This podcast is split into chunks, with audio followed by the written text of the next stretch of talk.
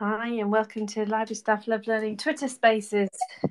We are, oh, that's exciting. I have people that want to talk to me, so I'm just going to get them up. So I'm going to bring in uh, Will first. So can you um, just request to speak, and um, I will uh, say yes. And then also Alison as well. Can I get you to request to speak? And I'll get you set up as a speaker. Um, anybody who's listening at the minute, we're just sorting ourselves out. The the chat will start at seven o'clock, so you'll just have to please um, uh, bear with us until seven. So I've just noticed that uh, Jim is also on. Can you send me a request to speak, and um, I will set you up. So Alison, well done. Okay, so hopefully, Alison, you can now speak. And then look, so just just unmute yourself a second. And say hello to me. Hi. Hi, that works. Perfect. Okay. Brilliant. Okay, I'm just going to... So uh, I have other two speakers. That's good. I'm just going to admit you in, hopefully. Uh, Alison, just mute yourself again. Uh, Will, can I just check that you can speak to me? Hello. Hello. That's hello. Good. That works. Lovely. Good evening. That's perfect. Thank you. And um, Jim, can you talk to me? Hello. Hello, right, that's a good start. I have three speakers, so that's a good start. Right, now I need to find uh, my co-host. So Ruth's here, which is good. Um, hopefully I can... Oh, let's not do that. Unmute myself, that helps. Um, Ruth, do you want to say hello to me?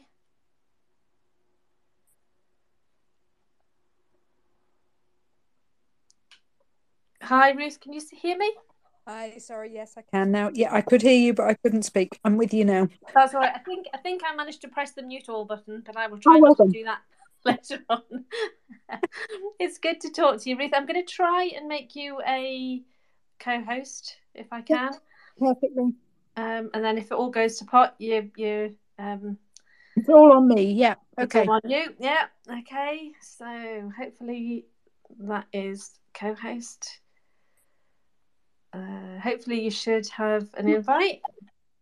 You'll be my co-host soon. Lovely, that's good. So, so if anything goes to pot, then then we are we have somebody who can take over. We once had one night where my um, internet went down and nobody knew what it was doing, and and it just switched off. So hopefully now that Ruth has got control as well, if one of us have problems, it will all be fine. It's lovely to see so many of you with us tonight. Um, Sabrina, would you like to come and be co-host as well? Would you like to ask to speak, request to speak for me? And then I will make you co-host too. And you also can be responsible. That would be nice, wouldn't it? So while I'm waiting for Sabrina to request to speak, um, I'm just going to say to the speakers, what I will do is I will introduce the topic.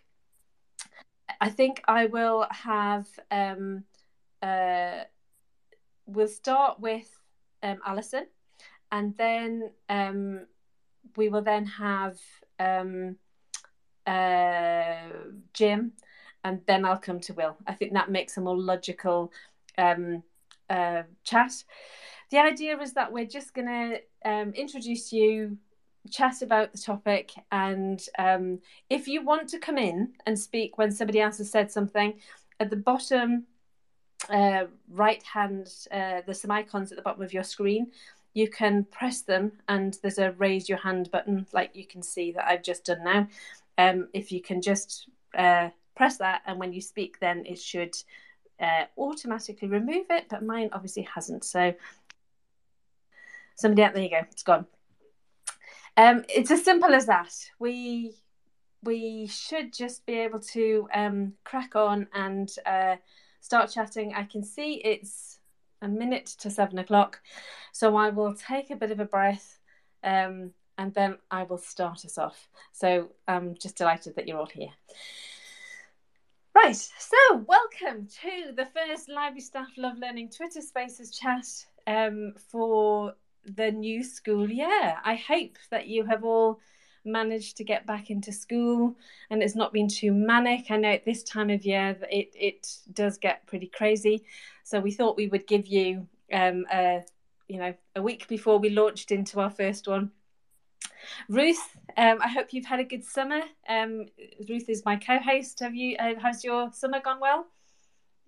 Yeah, all good. But it's lovely to be back, actually. Um, yeah, really nice to be back in the school and, and back with the kids. Yeah.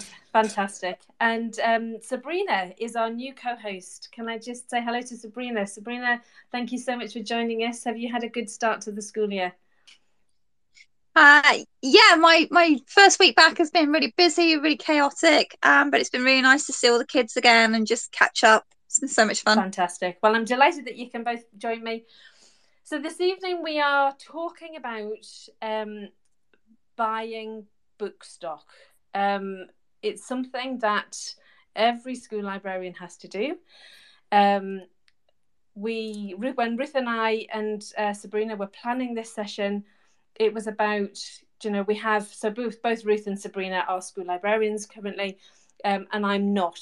So, you know, I personally am not coming from um, uh, an area, uh, area, I'm not claiming to be an expert in this at all. I just want to highlight that first. Um, we are planning just to chat about how um, people choose books, how librarians choose books. Um, obviously, with diversity being such an issue these days, how do we ensure that our collections or your collections are diverse? Um, there's a question about quantity, which I spelt wrong in my advertising, or variety. Um, do you know, are multiple copies better or, or one of everything? What do you think? Um, The bit that interests me, I think, is finding gems that aren't on the bestsellers list. I think that that was a, a question that Ruth came up with. Um, and I think it's very easy for us to rely on, um, you know, uh, book lists that come out um, with the, the bestsellers. You know, we all know how to do that. But is there a way to find something that aren't on the bestsellers lists? And, and you know, we have this thing about about... you know, budgets are decreasing. Budgets really are um, plummeting. So how do we manage, how do we, you know, still run school libraries in an effective way without the budget?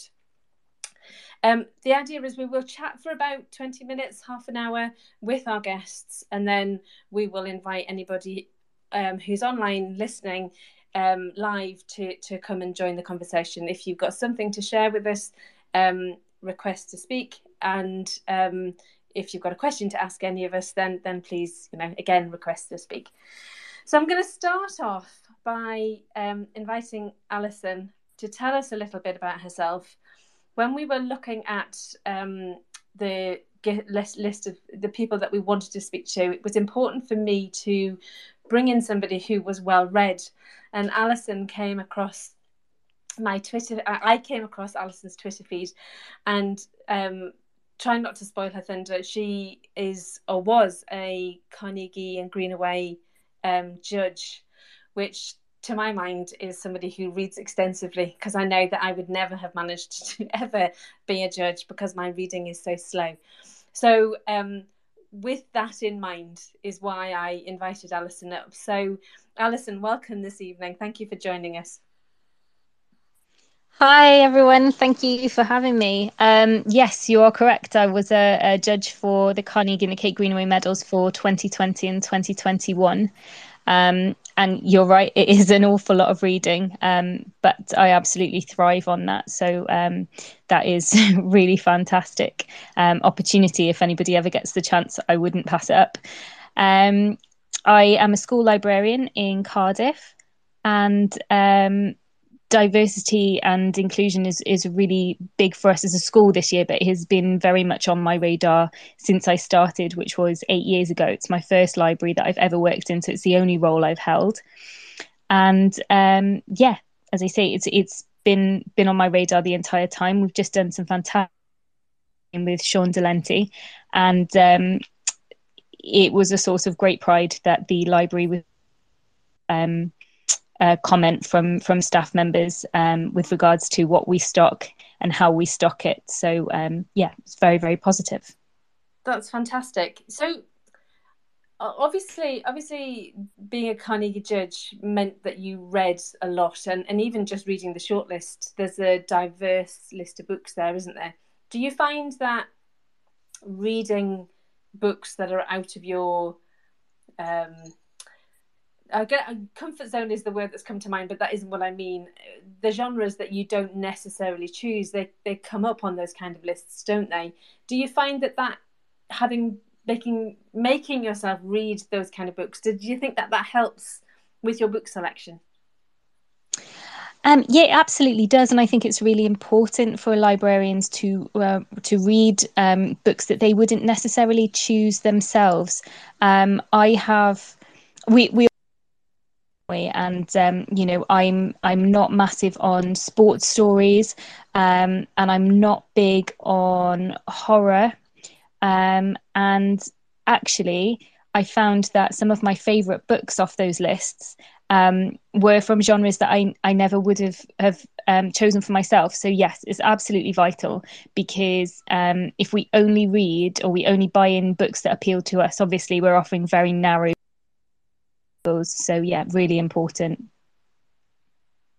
Absolutely. And actually, um funnily enough, you know, um Jim is is an expert in horror, which is why I'm really pleased that he's come along this evening.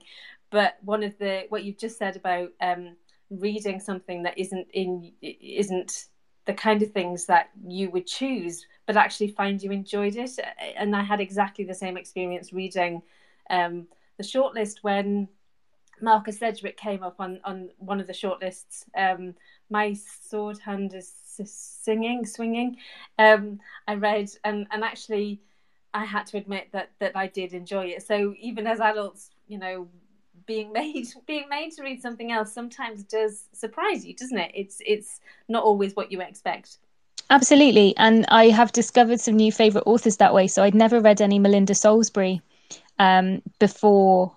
Uh, my first year as a judge, and um, read I've read a couple of hers now, actually. She's one of my favourites, and her most recent Proof landed on the doorstep, and I had to read it in a night because I just couldn't wait to get through it. So it's really lovely, actually, when when they um, exceed your expectations like that, and I wouldn't have had that experience if I hadn't been sort of pushed out of my comfort zone. So yeah, it's really, really good.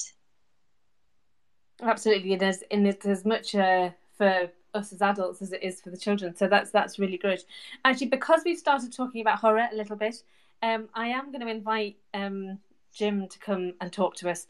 I'm going to pass on the questioning to Ruth at this point, because if I'm honest, um horror, it, I, you may have guessed, it is not my thing. um I know that Ruth um uses the lists that Jim produces, if I've got that right, to buy stock for her library. So over to you, Ruth. Absolutely, yeah. So I first came across uh, the website, uh, which is called Ginger Nuts of Horror, um, because of the lists of top fifty Y A or children's horror books. And I don't know, it seems to be common amongst us that horror is not my thing. Um, And so I was really pleased to see it, but not only to see a list, but such thorough reviews. And for me, you know, I, I felt that they had been re- read and reviewed, and quite often read and reviewed.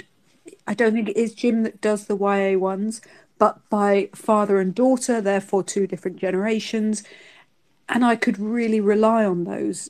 You know, I could, I could get a good sense from those reviews of what I was buying and the age range it was suitable for, which is a massive problem if you're not familiar with the genre. So I was really, uh, when we were thinking about this topic, I was really keen to see if we could get Jim on to talk about it and really kind of, you know, help us understand how that process works and and, and what it's about. So, Jim, tell us about Ginger Nuts of Horror, please. Hi. Um, well, I set the site up originally, oh God, about fourteen years ago, and it was always just something to pass the time. And then suddenly over the, the years, it's grown into this massive thing that's basically taken over my life. And it's always been one of the main factors of the site to promote diversity and to actually show the world that, that horror isn't what the majority of you people think horror is. You know, horror isn't just, you know, monsters ripping people apart. It's it's it's probably the one genre outside of literary fiction that, that actually has the power to look at the human condition without any boundaries and without sort of any trappings of of the genre itself, because it's so wide and it just gets straight into the heart of what it is to be human. Yeah. Um, the the, yeah. the the the young adult stuff, that, that's mainly um, Tony Jones and his daughter that do that. Sadly, I asked if Tony Jones would like to do this tonight, but sadly he had a, a prior engagement, and he is in fact an actual school librarian, so he would have been absolutely perfect for this. Um, and his his insight into the, the young adult side of it is is unbelievable. It's it's amazing. He he really has his finger on the pulse of of what works and uh, where the genre's going and and stuff like that. Yeah, you're right though, actually, because um, I've you know I've looked through those lists over various you know various different lists at various times, and found things on there that I had already read and perhaps wouldn't have classified in my mind as horror. And that's it was quite you know it was a sort of awakening or a reminder for me that actually I'm in danger of typecasting horror. And similar to science fiction, I'm not really a science fiction reader, but you can do the same kind of thing with science fiction, and the world building allows you to address all sorts of issues, obviously, that um you know relate to our world. And but I do have exactly that problem, so lists like yours are phenomenally helpful, um even if just to remind me not to close my mind off to the to the list, really, to the to the genre. Yeah, I mean, I do think that out of all the genres, ho horror is always the sort of the the black sheep, the the dirty cousin that nobody wants to talk about, because so many people have this misconception about it. I mean, I've just finished reading this fantastic anthology from Titan Books, edited by um, Dan Coxon, called Isolation, and the main theme of it is in response to the pandemic, but without actually talking about it. So it is, it's about how we feel isolated within society, within our family, with even within ourselves. And the range of stories in there is is amazing. That you've got one story from an amazing American author called Owl Going Back, who is basically a last man on earth, and he's battling Aswang vampires, um, which, you know, sounds like a typical cliched horror story, but it still has this power to be very melancholy, quite sad, because it's based on on Native Americans. Um, and one of the most frightening stories in it, it's a simple story about this woman who just goes into her house and locks herself in there and never comes out. And that's basically all that happens in the story.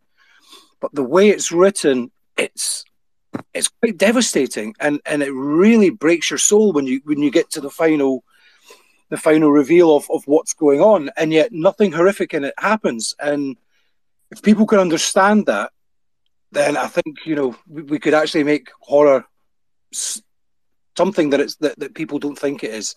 And it really, really upsets me when people just, I don't read horror, it's just nonsense, when horror has got some of the strongest fiction, certainly in the small publishing world, coming out at the moment. It, it's, it's an amazing place to be right now, especially with the diversity.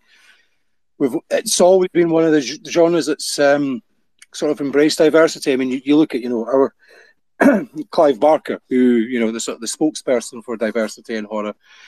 Now, you know, fifteen years ago, you wouldn't have you wouldn't have seen any diversity, but now there is. It's it's it's a wonderful place to be right now, and there's a story for everybody, I think, there in the horror genre. Yeah, that's really interesting. And actually, short stories, I often find, are our way into a new genre. And and mm-hmm. from a school librarian's point of view, excuse me, short stories are something that I'm always we're always interested in, because uh, for our G C S E students, I'm a secondary school librarian. For our G C S E students, we're always looking for short stories, and that ability to write so powerfully about something um, is really. You know, it's really useful for them, but is also um, particularly if you you know to to change people's view of the genre is is really helpful. That's fantastic. Do you think that book Isolation is suitable for young adults? Well, yes. I'm one of these people that, you know, I read my first horror book when I must have been about twelve, when I found a paperback copy of James Herbert's The Rats in a garden while I was on my paper round. There's certainly, there's nothing overtly graphic. There's nothing overtly sexual. Um, it would probably be overall classed as what we, what we class as quiet horror, where nothing really horrific happens, and the actual horror is all just on the the, the building sense of dread, if you know what I mean. Oh, yeah, so yeah. yeah, I would certainly say, yeah, I, I would, in the upper range, so, you know, the sort of fifteen, sixteen, eighteen year old, you know, the sort of fifth and sixth year at school, if we have in Scotland. I'm not quite sure how you classify it down, down sort of England way, but we have, you know, fifth and sixth year, the last two years of school, certainly, certainly perfect for them. Yeah, that's really helpful. Brilliant. Um, anybody else want to join in? Any questions for Jim? Okay, but before you do, actually, Ruth, before you invite anybody else up, I'm, I just want to um, invite up uh, Will, who's been sat quietly, another one of our of our guests.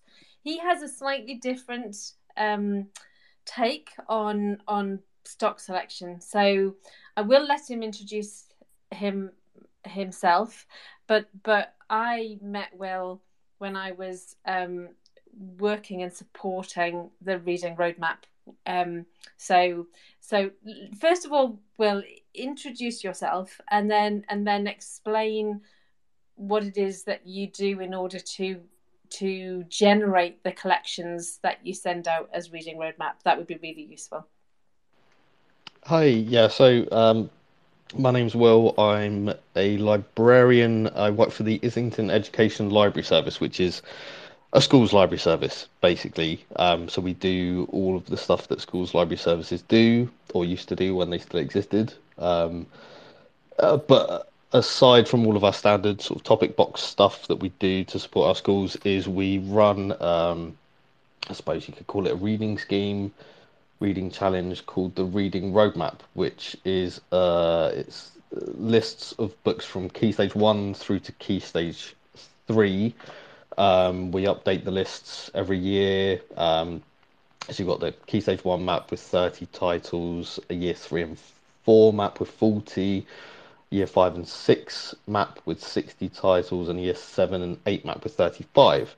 Um, and what we do is the list of books every year for each of those maps is we only pick books that have come out in the last twelve months. Generally, actually, we find that we sort of pick books from the previous sort of from stuff that's published between um, January and August, which is when we usually do the lists. Um, uh, each author on the map only has one book, um, uh, one title per map.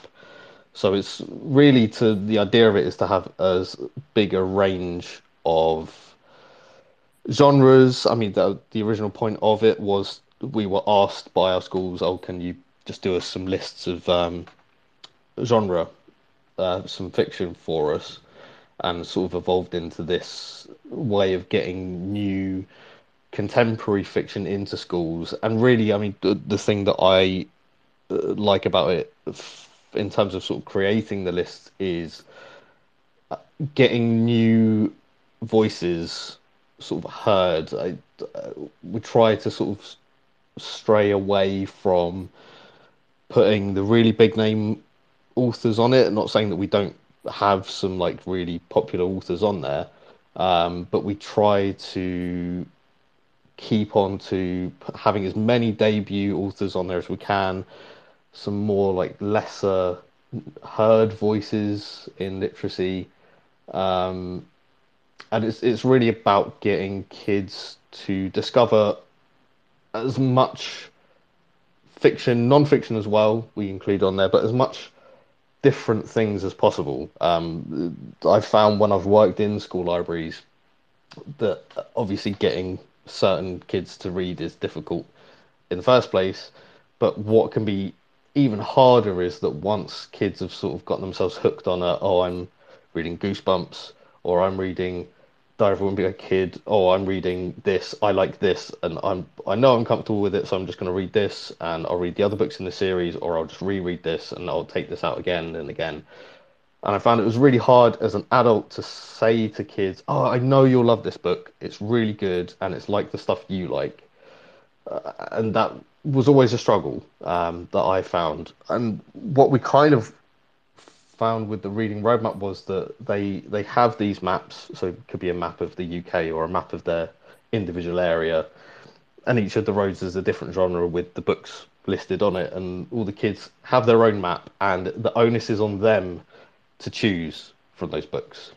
Uh, it's not supposed to be this, you must read this, you are on this level, you must read that. It's really want, if you want to start with what you're comfortable with, graphic novels, you know, please start there, that's fine.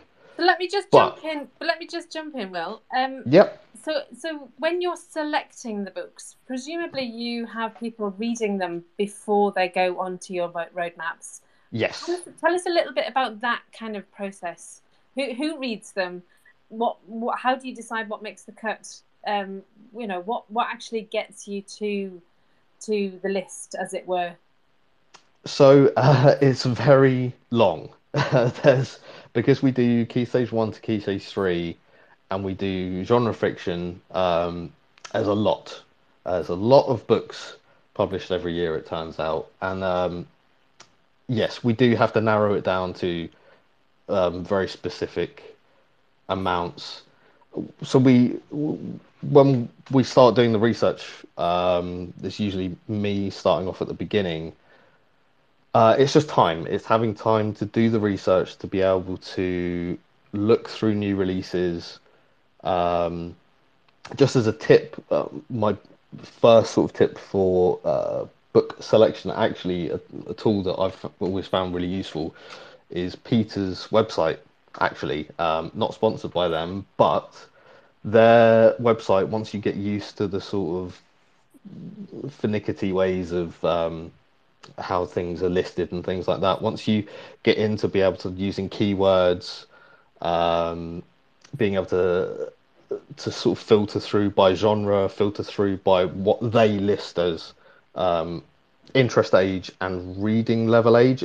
Again, that's not always absolutely perfect, but it gives you a good sort of general idea, um and sort of from there we'll put together kind of, I suppose, a little bit like Carnegie, will have a long list of basically, this is everything um, that we think sort of fits in with these genres that's come out, and then it will go down to shortlisting. And basically, that is us selecting books that are going to fit a range of reading abilities. So The the maps that we send out, we send out to schools that we know are going to have a variety of reading levels. Um, and for example, we've got the year three and four map, the year five and six map, and the year seven, eight. There are books that could be on the five, six that could also work on the year seven and eight. It's really a process of going through the books and making sure on each list that we've got enough books to cover each reading level and each interest level. So how do you how do you decide what is what is the right reading level? Do you know, if we're talking about school librarians buying stock for their own libraries, um, you know, like Alison was talking about the Carnegie lists, and, and now you're talking about your lists. You you know, you mentioned Peter's as a website. Is do you do you actually get around to reading everything, or is it do you not have do you have enough knowledge of the fiction that you're buying that you actually don't have to do that? Uh, so I definitely can't read everything. Um, so aside from roadmap stuff that I'm doing, I'm reading stuff just for my general day-to-day work, which includes non-fiction to cover all the curriculum. So I definitely don't have enough time to read everything. So it does, it's shared out with our other librarians as well.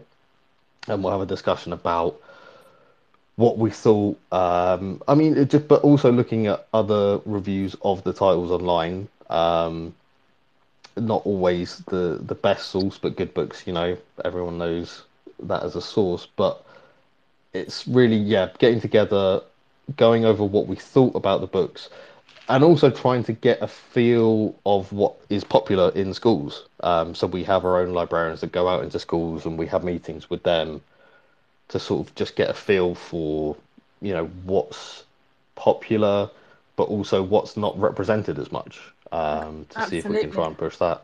Absolutely. Thanks, thanks, um, uh, Will, for, for filling this in. It's really fascinating to know how other people actually buy the stock that's important to them. Um, can I just bring Alison back in? We've got. I've got this question. which is which I spelt badly on my advertising, quality or variety? Are multiple copies better or one of everything? What do you reckon?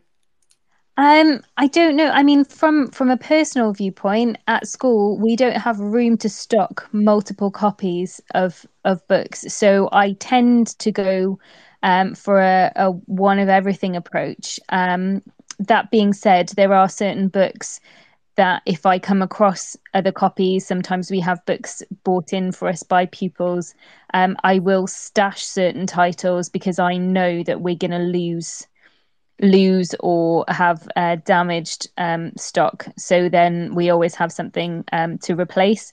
Uh, but generally, I would say that broader variety for us works better. It might not work better for everybody, but for us, it definitely does.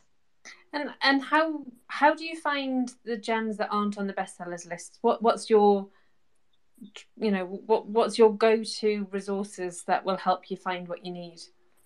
Um, there are a couple. Um, you can make really good use of Twitter. Um, I follow lots and lots of authors and lots and lots of publishers on Twitter, um, and generally you can you can spot um, hidden gems that way. Um, another thing that I like to do is if I read something that's by um, a fairly well-known Y A author, for example, if I read something that's by Jason Reynolds, um, I might go and have a look and see what he's currently reading and what he's recommending. Um, I found some really good stuff that way. And I guess the other way is by making friends with some of the smaller publishers. So um, I get in touch quite frequently with the guys at the Emma Press um, just to find out what's going on with them, what they've got coming up. Um, they send me the newsletter, but I do email them outside of that. And I do that with a couple of different publishers. Um, and that can be a really nice way of engaging them in conversations about the things that they've got coming up that they're really excited about that perhaps we wouldn't otherwise see. Absolutely. I think I think it's really important that we do rely on other experts for our stock selection. Um, you know, the the one that springs to mind because it's sitting in front of me at the minute is this is this school librarian from the S L A. Has a lovely list of books within their yes. magazine. And and it's that kind of thing that helps, isn't it? That that other people are reading and recommending, and, and it's that's a huge, huge way forward. I think I like the the idea of of pub, pub, you know small publishers. That's really important. Um, I, th- I think that's probably the same for horror, isn't it? Do you before I bring um, Jim back in? Do do you buy horror, Alison? Um, I do, yes, uh, but I tend to be guided. Um, I mean, my, my reading is much, much broader, it has to be said, since I was a, a C K G judge, absolutely. Um, and so, there, from, from, speaking from today, there is no genre that I will not touch. Um, I will have a go at absolutely everything, and I'm quite confident. But um, I know that our pupils um, have got very specific tastes, particularly when it comes to things like horror. Um, and so I do allow myself to be guided by them a little bit. So we will have a chat. Um, they will make recommendations. I will go and do some research. Um, and then I may buy in the titles that they've asked for. And I may use those titles to kind of springboard to other titles. So, but yes, absolutely. I, I would buy in horror, and I do buy in horror. That's good to hear when we have somebody with horror on the line, which is good. um, yeah, that, that was the right answer, Alison. Um, uh, Jim, let me bring you back in. Um, I I seem to have lost Ruth, so so our technology is not working. But but let me ask you when when I've got very little real understanding of what it is that that you do. Your website reviews horror for all age groups, is that right? Yeah, uh-huh. yeah. Um, we've even reviewed. Uh, well, I, I did a feature years ago on um, Thinking Dings and the uh, Ghostly Things. Was it Frightening Things? That's it. By I can't remember the name of the author. Guy Bass. That's him. And that that's a book basically aimed at Um, five-year-olds, but it's it's as I've always said, to me Scooby-Doo is is the greatest and longest existing horror franchise in the world, so so yeah we we, we cover everything from from Dinking Dings right up to some books which which I probably would get, well, I would never recommend to people unless I knew they would specifically enjoy that type of horror. um You know, I mean, oh, yeah, I keep saying about, about horrors for everyone. I mean, my, my ultimate favourite book of all time is um, The Halloween Tree by Ray Bradbury. And I, I must have about fifteen different copies of that book. And to me, it, it's, it's it's the greatest book ever written, and it's the greatest horror book ever written. But a lot of people won't see it as horror, but but but it, but it is a horror book. And it's probably the greatest, as far as I'm concerned, yeah, it's the greatest kids book ever written as well. It's, it's, it's a book where you read it and you want your kids to grow up to be like the main character in the book. It's it's it's a wonderful book that, that fills you with joy, but it also fills you with with a bit of dread. And at the end, you if you're like me, you're in tears reading it just by what what this person's friends do from if, you, if you've not read the book. And I certainly don't want to spoil anything for it because it's, it's such an amazing book. It's certainly something that um that that you know I, I'm I'm the kind of person that can't watch horror films. Um, Which I'm still. And it... I, I, I do watch horror films, but I have to watch. I have to choose them very carefully because there's some horror films that I, I know I just can't watch. Um, well, I must admit, I must admit, to going off topic slightly, I watched Silence of the Lambs when it was all such a big, the big rage, but I had to watch it during the day on fast forward, um, and that was the only way I was going to get through it. Um, and, and I'm, I'm a bit like that with horror. I need to know myself that it's not going to be really terrifying, because I think actually when you read something you can visualize it and make it worse than it is if your imagination is good. Does that yeah. make sense? Uh-huh. Oh, I mean, I, I know exactly what you mean. I, I um, I read this Graham Masson book years ago called uh, The Walkers, and it's all about these people who escape from this institute. And they, they live in the walls, and they can travel through different houses, through the walls and through the grounds. And I just finished it on the day before I went to who to my who's now my, my partner parents' house for the very first time. And it turned out that their house was built on the grounds of an old mental institute, and it was apparently haunted. And I refused to go upstairs at night. I stayed in the living room with all the lights blazing because I just could not go upstairs, thinking this this no too too much close to you know to what I've just read. It was terrifying. So yeah, I know exactly what you mean. Yeah. So I think you know the the. the yeah I, I think I think I have to I need somebody to select my horror for me, I think, but to, so maybe so maybe I'll be in touch and, and and you can find something that I that you think I can cope with, because I quite like the idea of reading a little bit something that's a bit more meaty occasionally. Oh. um, um, I'm just going to stop us a second um, just to say that we've just gone through past half past seven. Um, we have the opportunity now for anybody that's online. If you have a question for any of our speakers or for ourselves, please just request to speak and I will invite you up. Either have you got something to tell us about the way you select your books for your libraries, or if you have a, a specific question. I'm delighted to say that Deborah Perrin has requested to speak already. Can I say hello to you, Deborah? Hi, hi, Elizabeth. Lovely to have you back. Um, I, I, I did want to say something else, but when just listening um, uh, about horror, one of the things I read recently um, is that a lot of, um, certainly children, um, teenagers as well, but children, so year seven, Uh, particularly requesting horror, um, and one of the reasons that was um, w- was muted was that because of COVID and, and people being locked away, um, or even when we started coming out of COVID only with people of their own age, um, they were not able to sort of get in touch with their emotions. And so one way that they can really sort of connect with feelings apparently is to be terrified. um, and it's it's so it's it's not people necessarily wanting to be horribly, you know, aggressive or gory, which I think, again, those preconceptions can come into it. But it's because they do awaken Um, a lot of feelings and emotions in people. So I, I've been very grateful for the Ginger Nuts of Horror, um, particularly the, you know, the Y A one that Tony does. Um, so thank you for that. Um, the other thing I wanted to say was one of the ways I choose, I find those books that are um, off the beaten track was um, I follow an awful lot of blogs. Um, and I don't necessarily, I just sound really disrespectful to the people who are blogging, I'm so sorry, but I don't necessarily always read every single bit, but I will often just uh, put them all in um, uh, a folder somewhere. And when I've got a bit of time, go through them. And it's interesting to see that ever so often you'll find a book that keeps repeating and repeating, and you think, ah, lots of different people. I follow quite a lot of international bloggers as well, um, so from Asia, Australia and the U S, and if they're all talking about that book but coming from different places, that's that's a way I get to find those that are just a little bit different.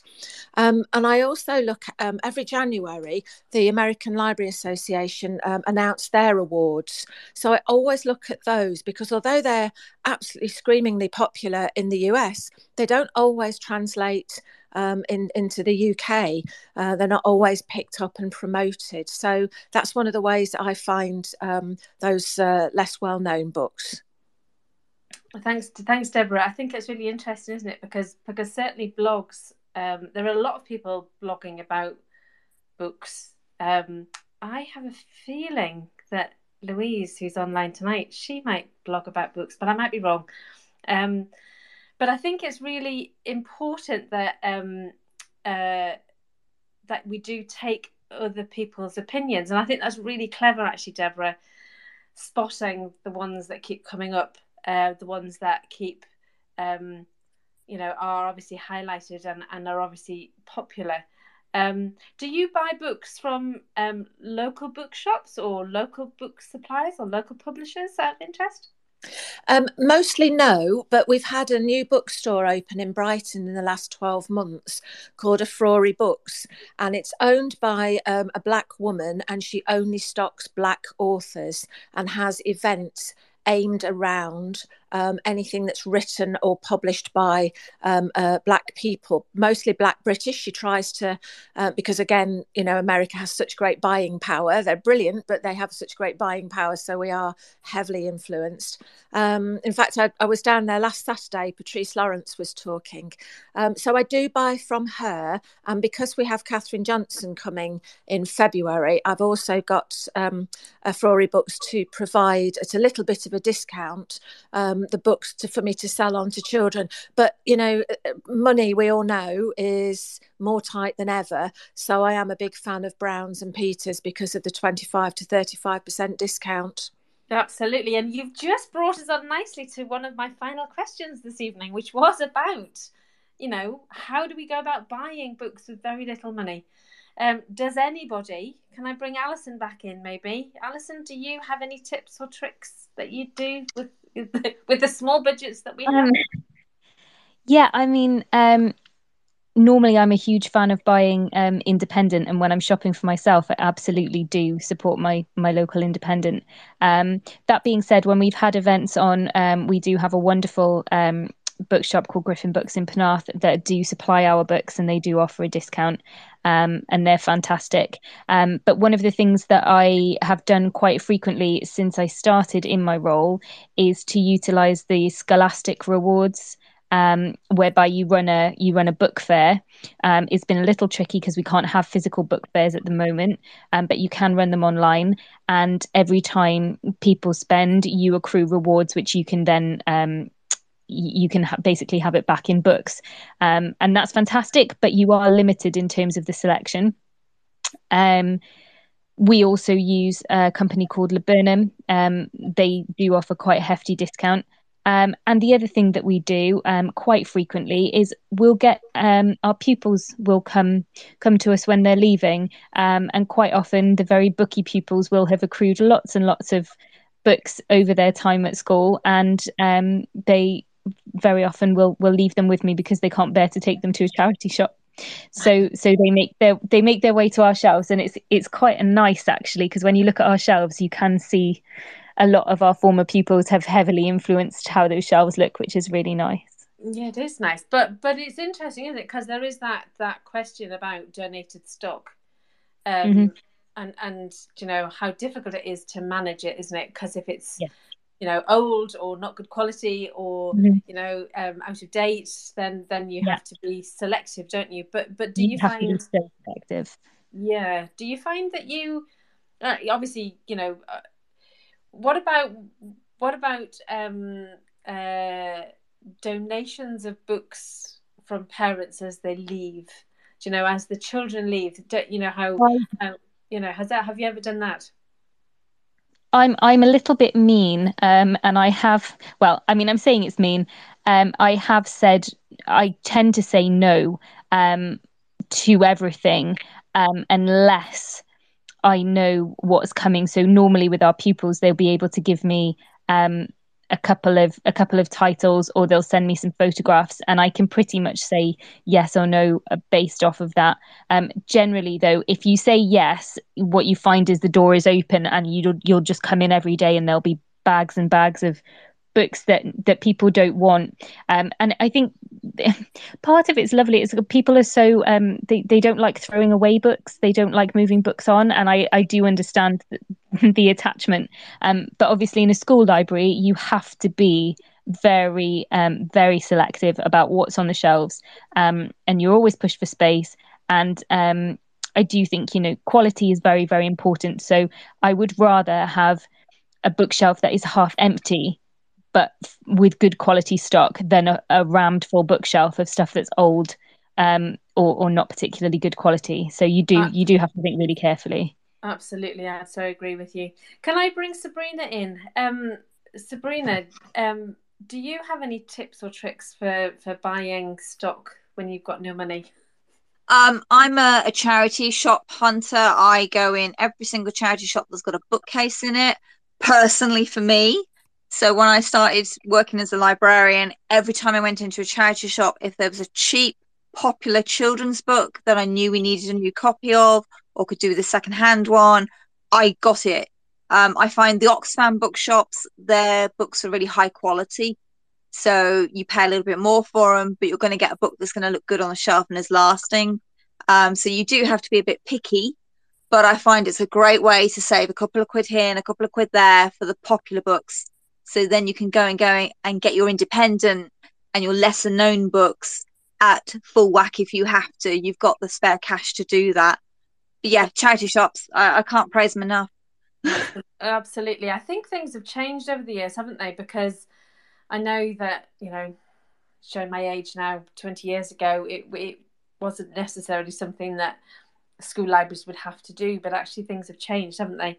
And those those charity shop finds, those little gems that you find are, are certainly a good way of of spending our um you know very restricted budgets. Deborah, did you do you have any um tips or tricks on how you save money in your library? Um, yeah, I certainly do all of those things. Um, I, Scholastic are coming to us in December, um, and I'm certainly a big charity shop thing. But for the first time, um, I've got I had permission last year to write to all our Year eleven families um, and um, and ask for donations towards books.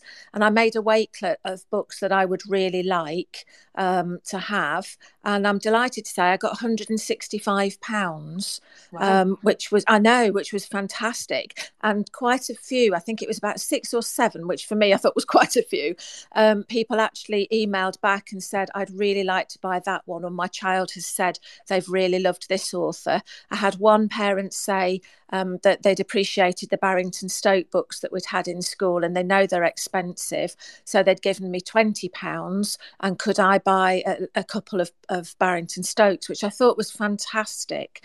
Um, I have to say an unpopular thing, but I'm afraid I do it. By the time they get to year eleven, if they've lost a book, unless they're P P or I know of other ex, um, ex, uh, extenuating circumstances, I'm afraid I charge them five pounds for a lost book. And I had another one hundred pounds worth of, of uh, money on that. I, I, I hate to do it, but, you know, Um, half the time it's people who aren't readers. They've just been careless with the books. And um, yeah, I've done done that, I'm afraid. Absolutely. I, I think, you know, it, it is. It doesn't hurt um, students to understand that actually they have to be responsible. Um, and well, over... Yeah, over COVID, I was quite upfront with them, and I said over over the eighteen months of COVID, I wrote off um, well over a thousand pounds worth Absolutely. Of books uh, because of extenuating circumstances, and I just said I cannot afford to keep doing that. No. And as soon as I put it that way, rather than it was a punitive, you've lost that book, you horrible nasty child, you know, none of that at all. Being very yeah. extreme there, I'd never say that. Um, but you know, putting it that way, and then and I, and I go to them, you know, that's actually less than half a pizza. Um, so they, they suddenly go, oh, yeah, OK, I'll do that.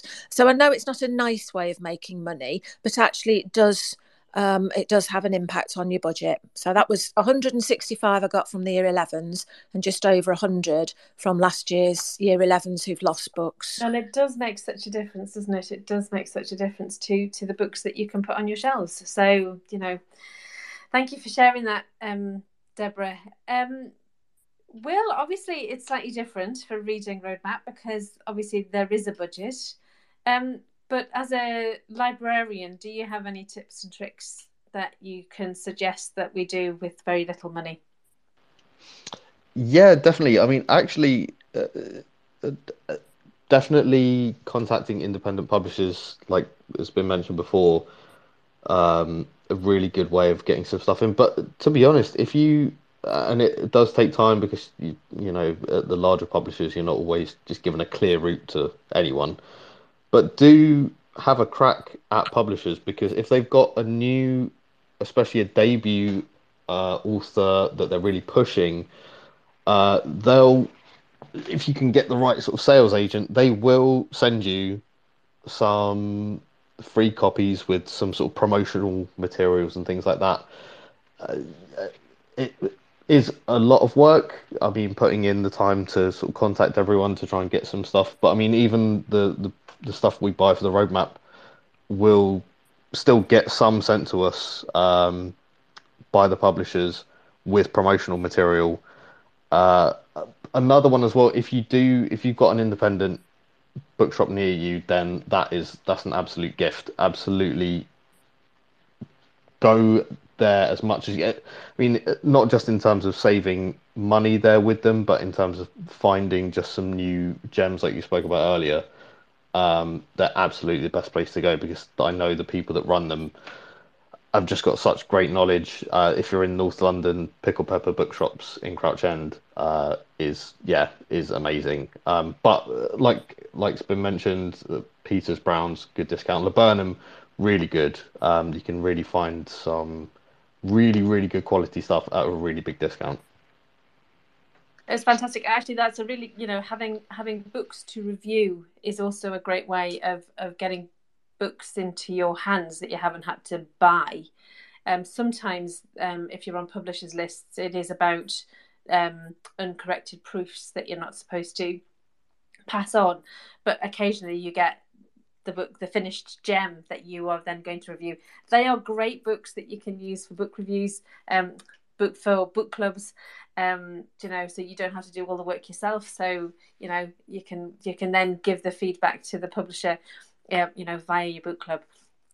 Um, it's been a fascinating chat this evening. Um, we seem to have covered such a lot of things. Um, I am going to wind it up this evening. Um, And I just want to give people the opportunity to say, you know, um, one last thing. I'll give them a chance to think about it. One last thing, you know, how are you going to finish it off? What do you want us to know about, about stock selection? Um, before I do that, um, I just want to advertise the fact that on the twenty-sixth of September, Library Staff Love Learning Twitter Spaces is back. We are going to be talking about ebook collections. I do have a speaker from Belinda going to come along. We are still creating this session, but um, hopefully if you've enjoyed tonight, you will come back and um, join us again for that ebook um, ebook session. Also, um, I do want to say that the S L A are um, putting on a webinar called Back to Basics Spectacular Stock. Um, on the twenty-ninth of September. So if you are looking for more on stock selection, um, check them out. That's on the S L A, School Library Association website. So let's bring you in for one last time then, Jim. Um, what would you like to finish on? What was your, what's your final remarks for us this evening? Um, just please read horror. Uh, you'll be pleasantly surprised if you, you follow... Certainly, check out my website, because we generally only review the good stuff. Um, I, I give every book that gets sent in to, for review uh, at least one, two chapters worth of reading before I pass it on to the, the rest of the view, review team. So if it doesn't pass my initial um, sort of critical look, then we don't pass it on. So you should if you pick any of the books that, that we review, you should actually be pleasantly surprised.